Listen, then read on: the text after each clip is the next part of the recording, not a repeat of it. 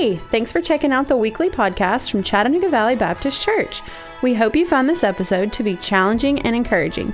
Now, let's turn our attention to this week's sermon from Pastor Brian Carroll.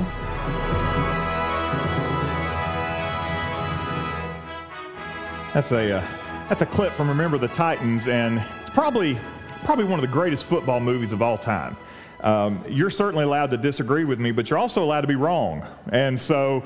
Uh, um, if you haven't seen it, then go watch it immediately because, uh, well, this afternoon, wait till we're done and then wait till you've eaten pancakes for lunch and then watch it this afternoon. I'm sure it's streaming somewhere. Uh, it tells a story of an unconventional football team that works to, to overcome the challenges of being newly racially integrated. In spite of all the differences, they managed to fight to work their way into becoming champions. And, and that clip, uh, that's the moment in the movie where it clicks where black and white doesn't matter, where they're fighting on the same, where they're playing on the same team with the same goal in mind. You had a white kid that wouldn't block for a black kid, and he gets called out for it. And of course, the, the film paints this picture of, of the racial challenges of that era, but, but really the, the movie functions as kind of a parable for any kind of group or, or team that has to overcome inherent challenges to develop unity. Uh, you know, the church is, is very much the same way uh, in this group, even this morning, you look around and there's all kinds of different people. I mean, we could, we could break ourselves up in all kinds of different ways. You got retired people and working people. You got people in school. You got people who are out of school. You got people who make lots of money, people who don't make a lot of money. You got people from all kinds of different backgrounds. Our families look different. Eh, we got a lot of kids or no kids. I mean, all kinds of different ways that, that we are, are different. But when you look around the room, God has seen fit to allow this, this group to, to, function, to function as a team. But perhaps an even greater image is that he's allowed this group that we call the church to function as a family. Now, every team faces challenges, every team faces hardship. Sometimes we overcome those challenges, we get to the other side, and we're pleased with how we handled those particular challenges. Sometimes we get through those challenges, we get to the, we get to the other side, and you know, maybe we're not terribly thrilled about how we, we handled it. This morning, we are in Acts chapter 21 again, and we find that the pressure on Paul is, is getting turned up even more. Last week, we talked about the pressure that Paul was under by those that loved him. They, they were concerned for his well being. They were concerned that as he went to Jerusalem, that he was going to face real hardships. Today, as we continue in this chapter, the pressure gets turned up even more, but, but not by people who were necessarily fans of the Apostle Paul. As a matter of fact, we read here where, where Paul gets into a situation where, honestly, a lot of people throughout history have criticized him for the way that he, he handled it. And so, as we work through this text today, you might find even that you're critical of how Paul handles the situation that he's in. But for now, let's just turn our attention to the text and see what it has to teach us. In Acts chapter 21, I'll begin reading this morning in chapter in verse 17 of Acts chapter 21. I would invite if you're able, would you stand with me as I read these words from Acts chapter 21? We'll read 9 or 10 verses here beginning in verse 17. When we had come to Jerusalem, the brothers received us gladly. On the following day, Paul went in with us to James, and, and all the elders were present. After greeting them, he related one by one the things that God had done among the Gentiles through his ministry. And when they heard it, they glorified God. And they said to him, You see, brother, how many thousands there are among the Jews of those who have believed. They are all zealous for the law. And they have been told about you that you teach all the Jews who are among the Gentiles to forsake Moses, telling them not to circumcise their children or walk according to our customs. What then is to be done? They will certainly hear that, that you have come. Do therefore what we tell you. We have four men who are under a vow. Take these men, purify yourself along with them, and pay their expenses, so that they may shave their heads. Thus all will know that there is nothing in what they have been told about you, but that you yourself also live in observance of the law.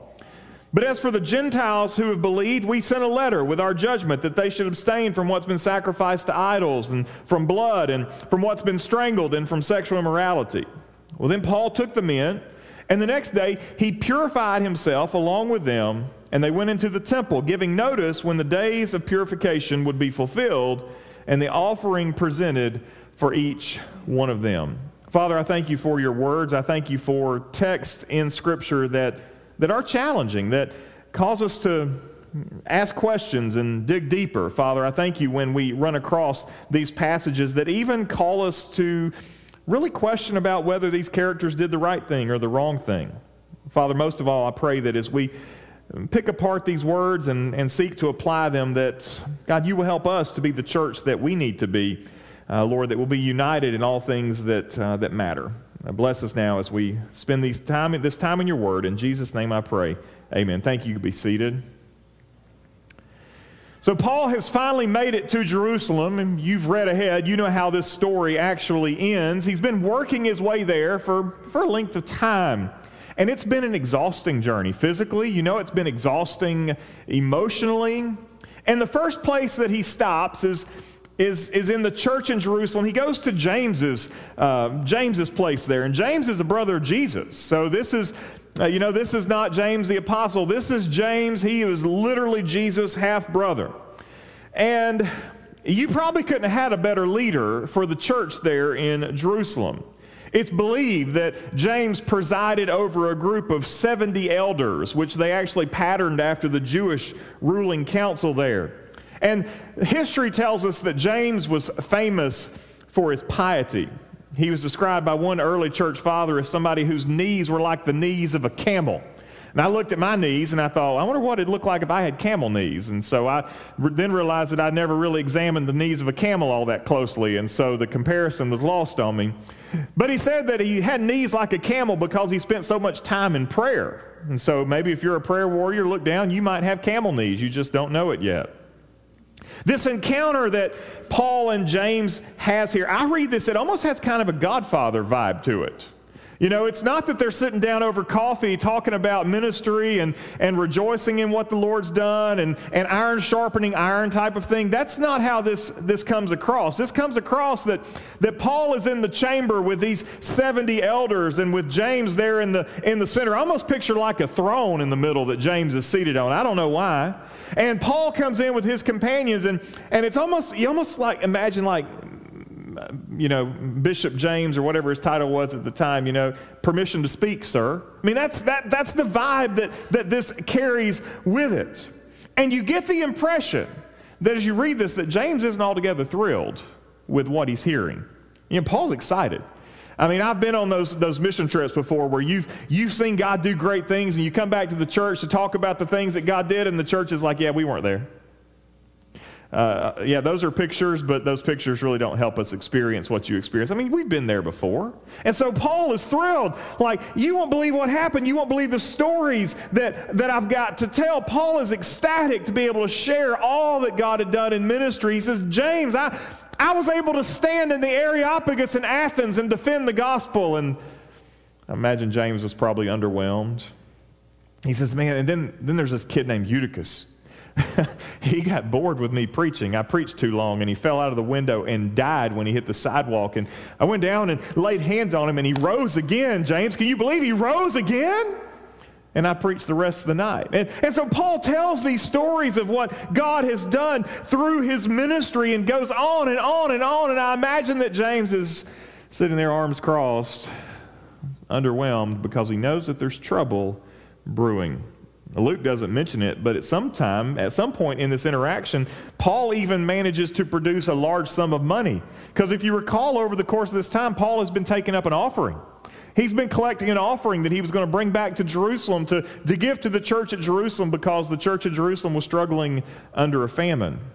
And so at some point in time, Paul produces this large sum of money that the Gentile churches had actually collected for the mother church there in Jerusalem.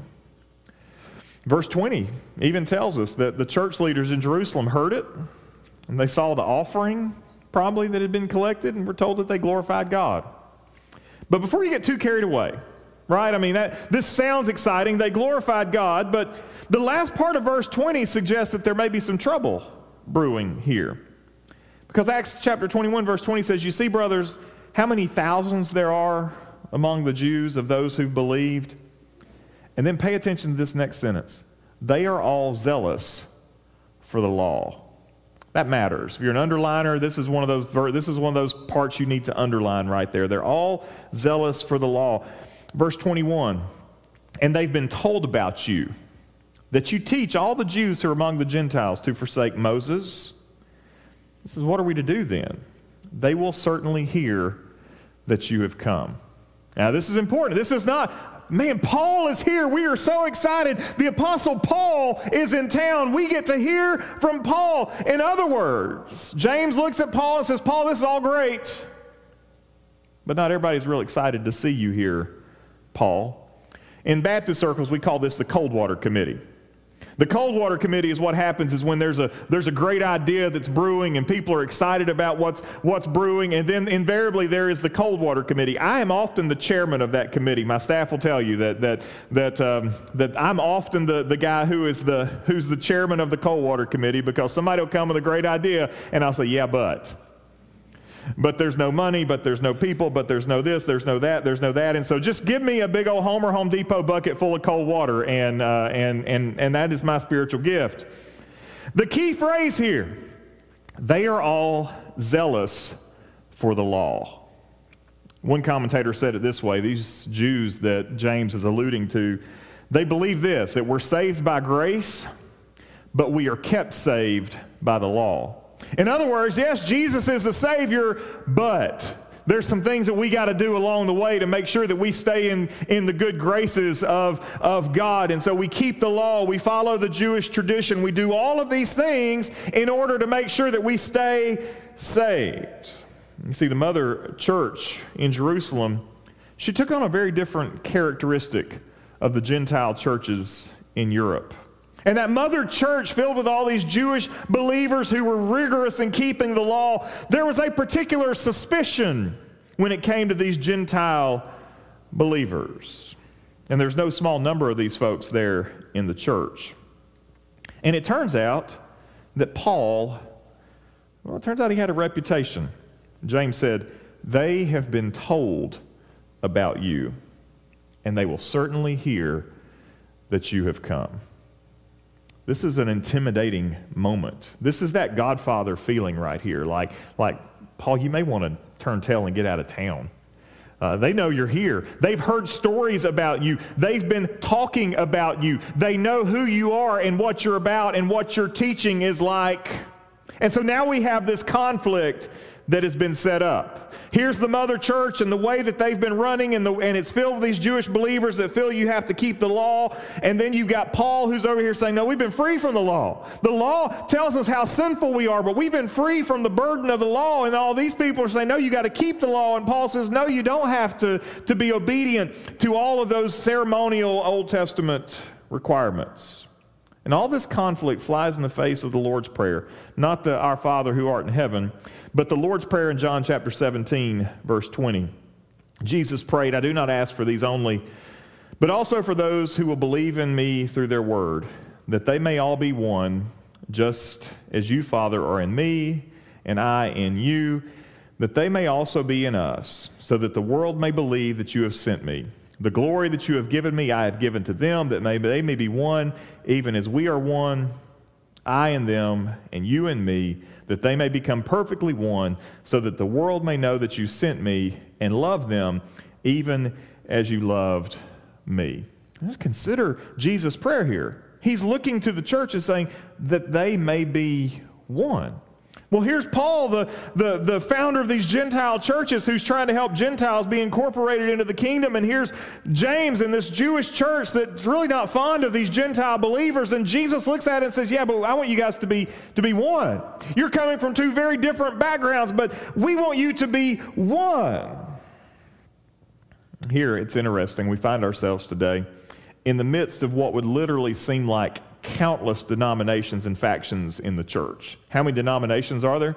I don't know. It probably will change today.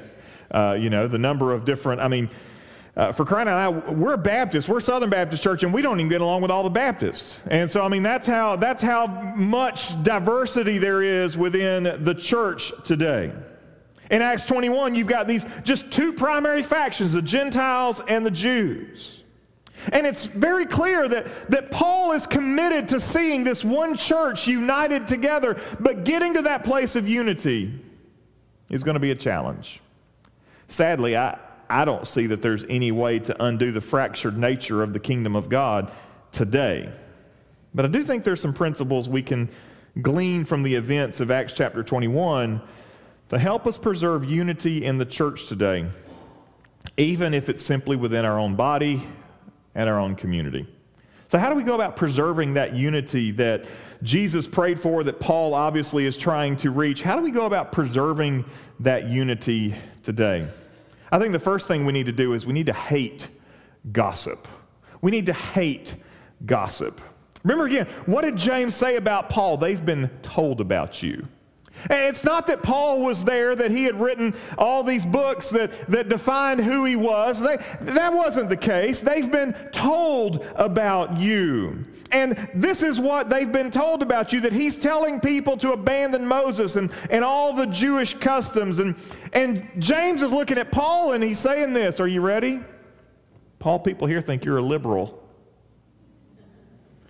That's an insult, right? He's the first century equivalent of being woke. Abandon Moses, abandon the law, abandon all of that. They're talking about him. Now, we know that's not true.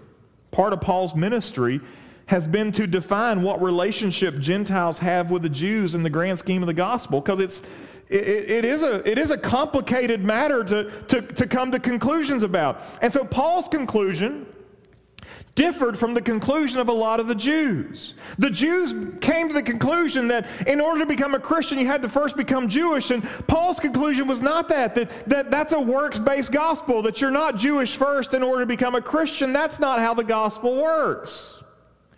But that conclusion that Paul reaches was easily spun by his opponents.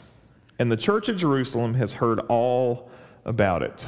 Here comes that liberal preacher from Europe who's been telling people that they don't have to follow the law.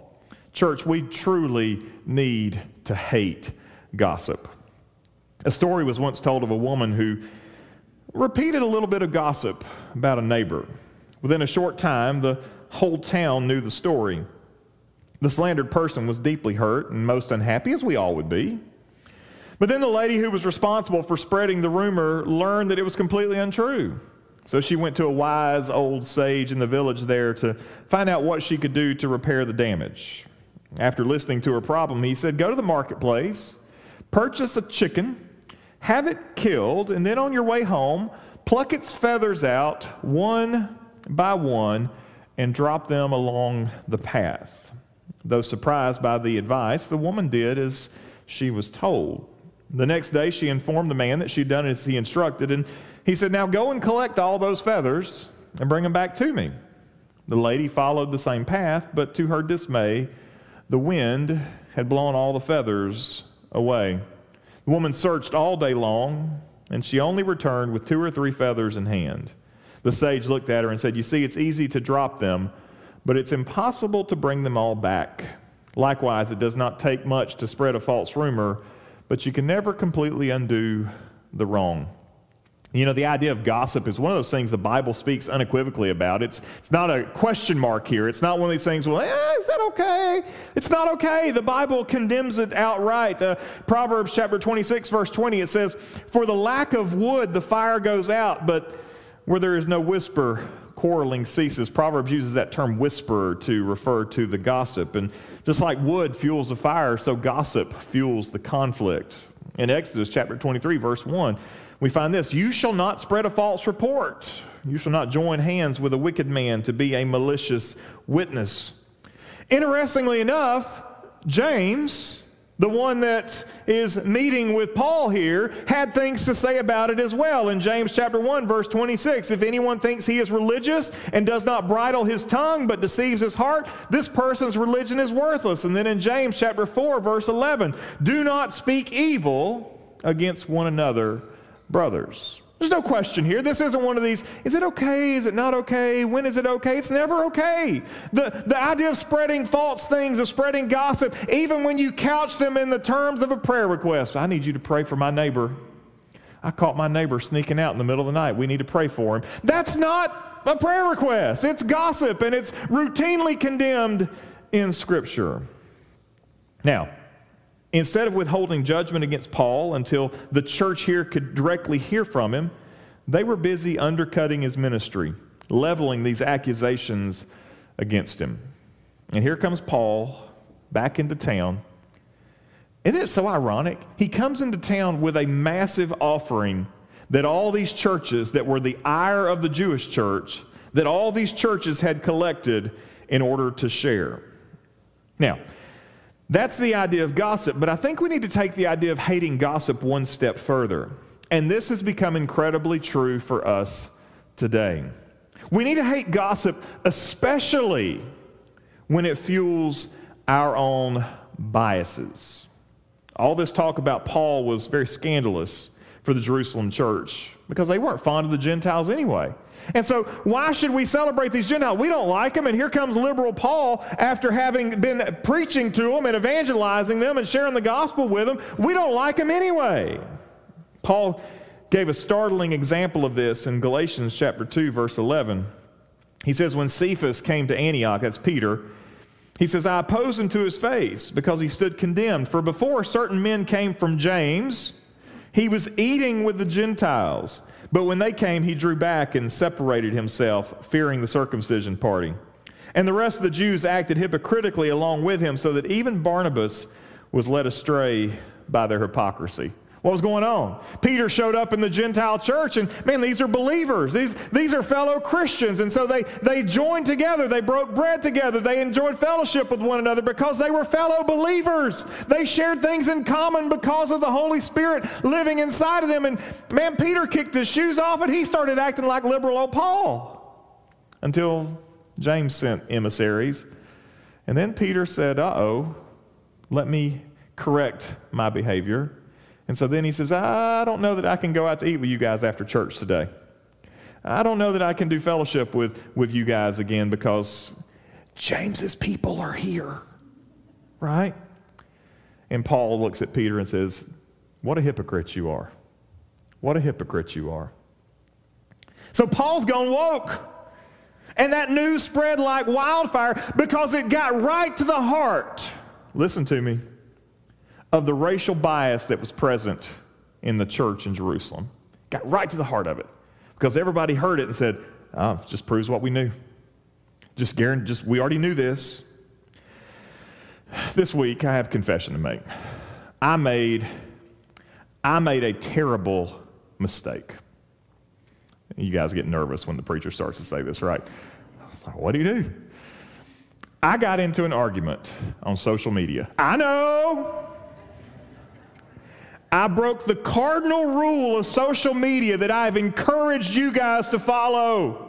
I have said publicly, hearts and minds are never changed in Facebook arguments. And the devil led me into the throes of one of these Facebook arguments that was fruitless and pointless. It wasted my time and got me flustered for no reason.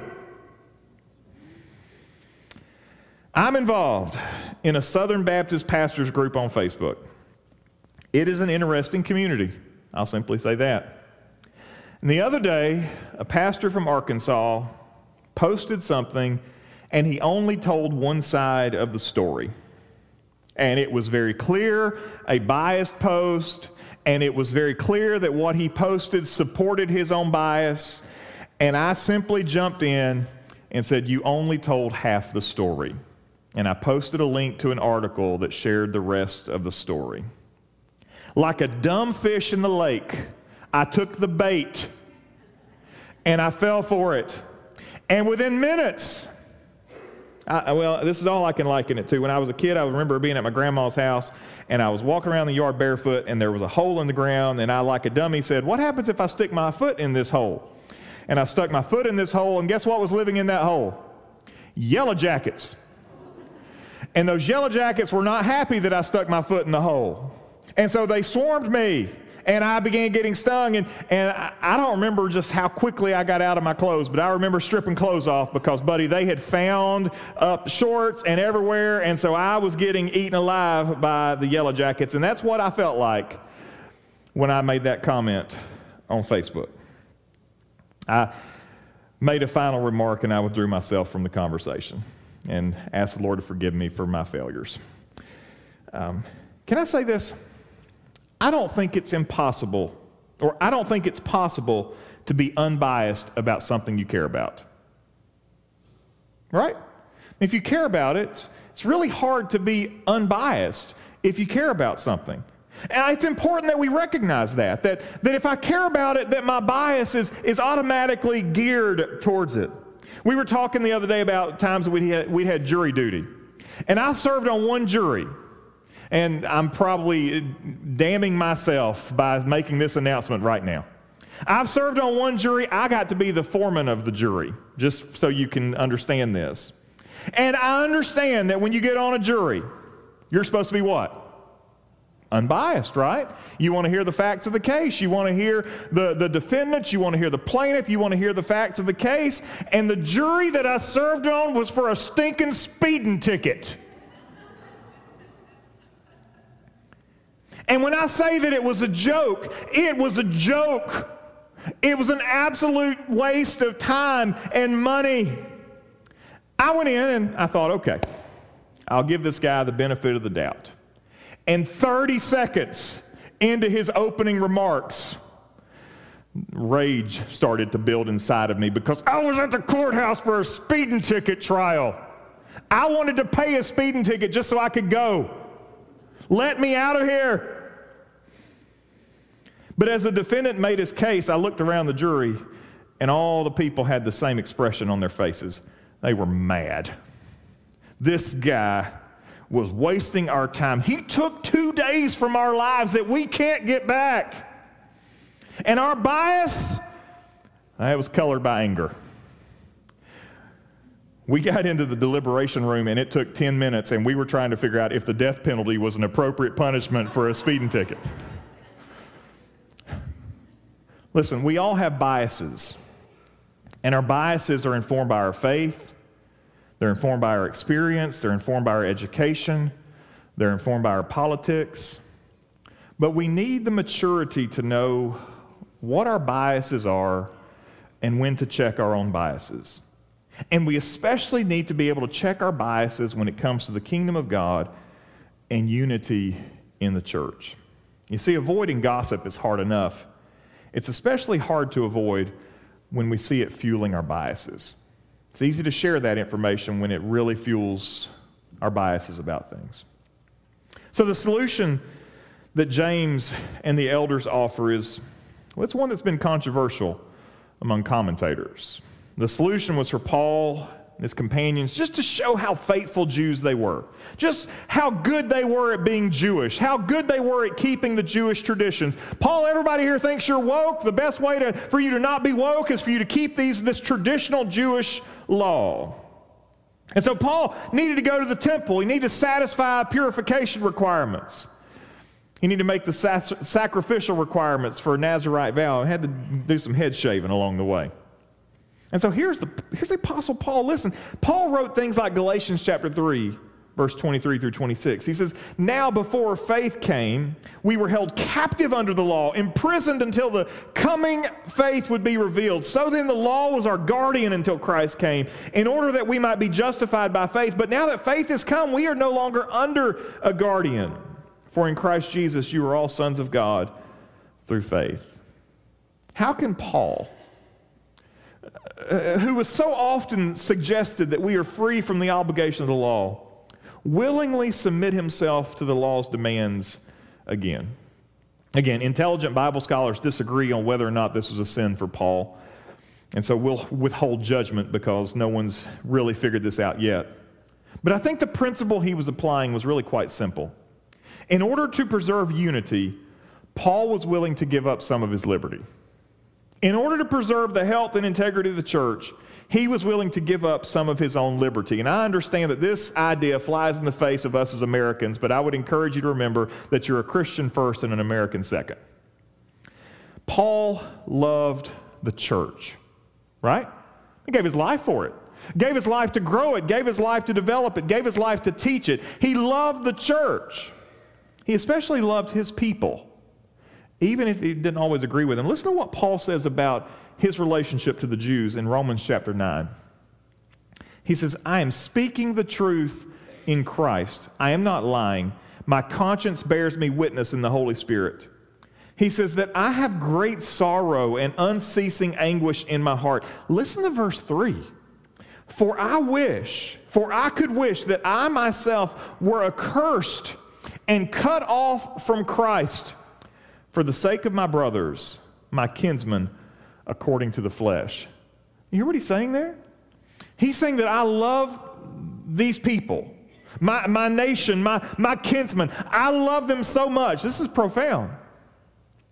I would be willing to set aside my own salvation that they might come to know Christ. That's, a, that's an intense thing to say, right?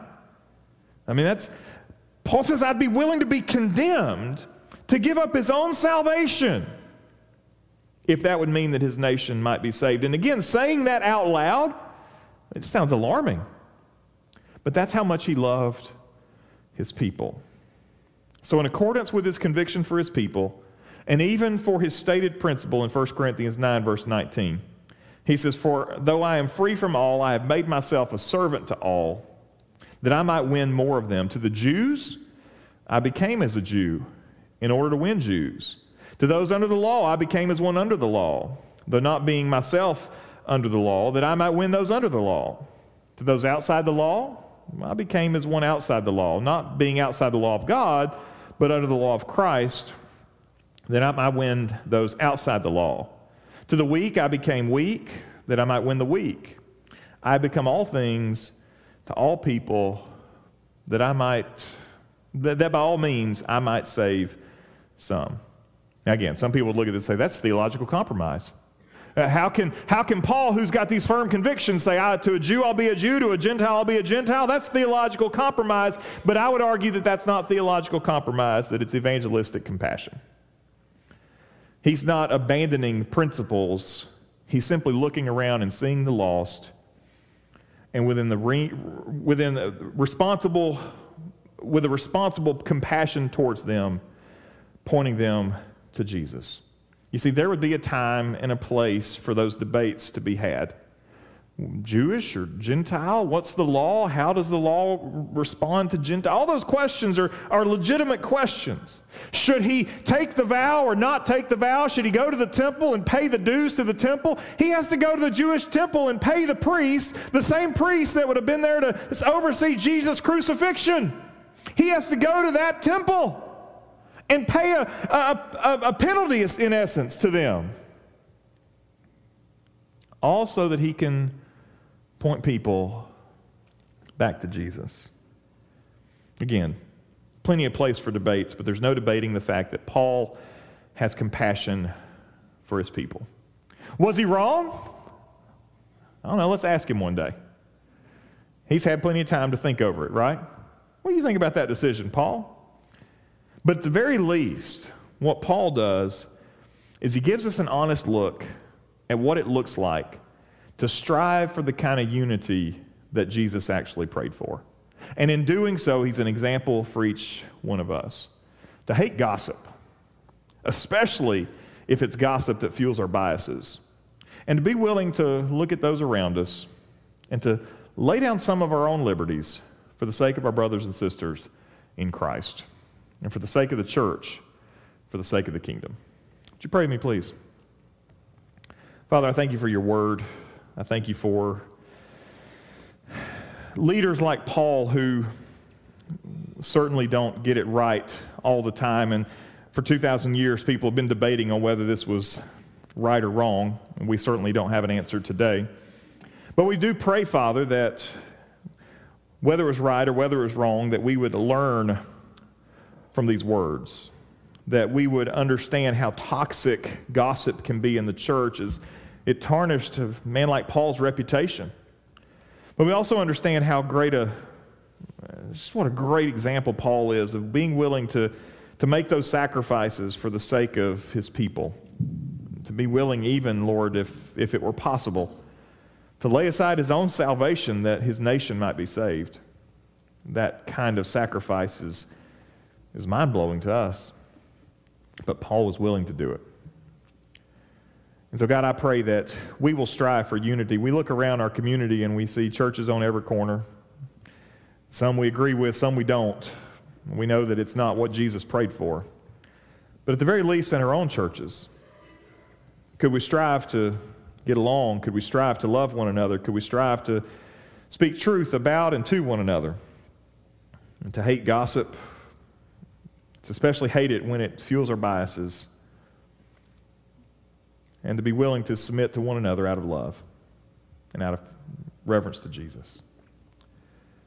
Father, if there's any here today that need to give their life to Christ, I pray that today they would recognize just what that means. Just as Paul was willing to lay his, to, to be condemned for the sake of his people, it's not necessary. Jesus took the condemnation for us. Jesus paid the penalty for our sins that we might truly be saved. If there's any here today that have never given their life to Jesus. And I pray that today would be a day that they would consider. So, Father, we pray that you move in our midst now. In Jesus' name I pray. Amen. Thanks for listening. If you would like more information about Chattanooga Valley Baptist, check us out on the web at cvbchurch.org. If you would like to join in person, we worship every Sunday morning at 1045. We're just minutes from downtown Chattanooga. We hope to see you soon.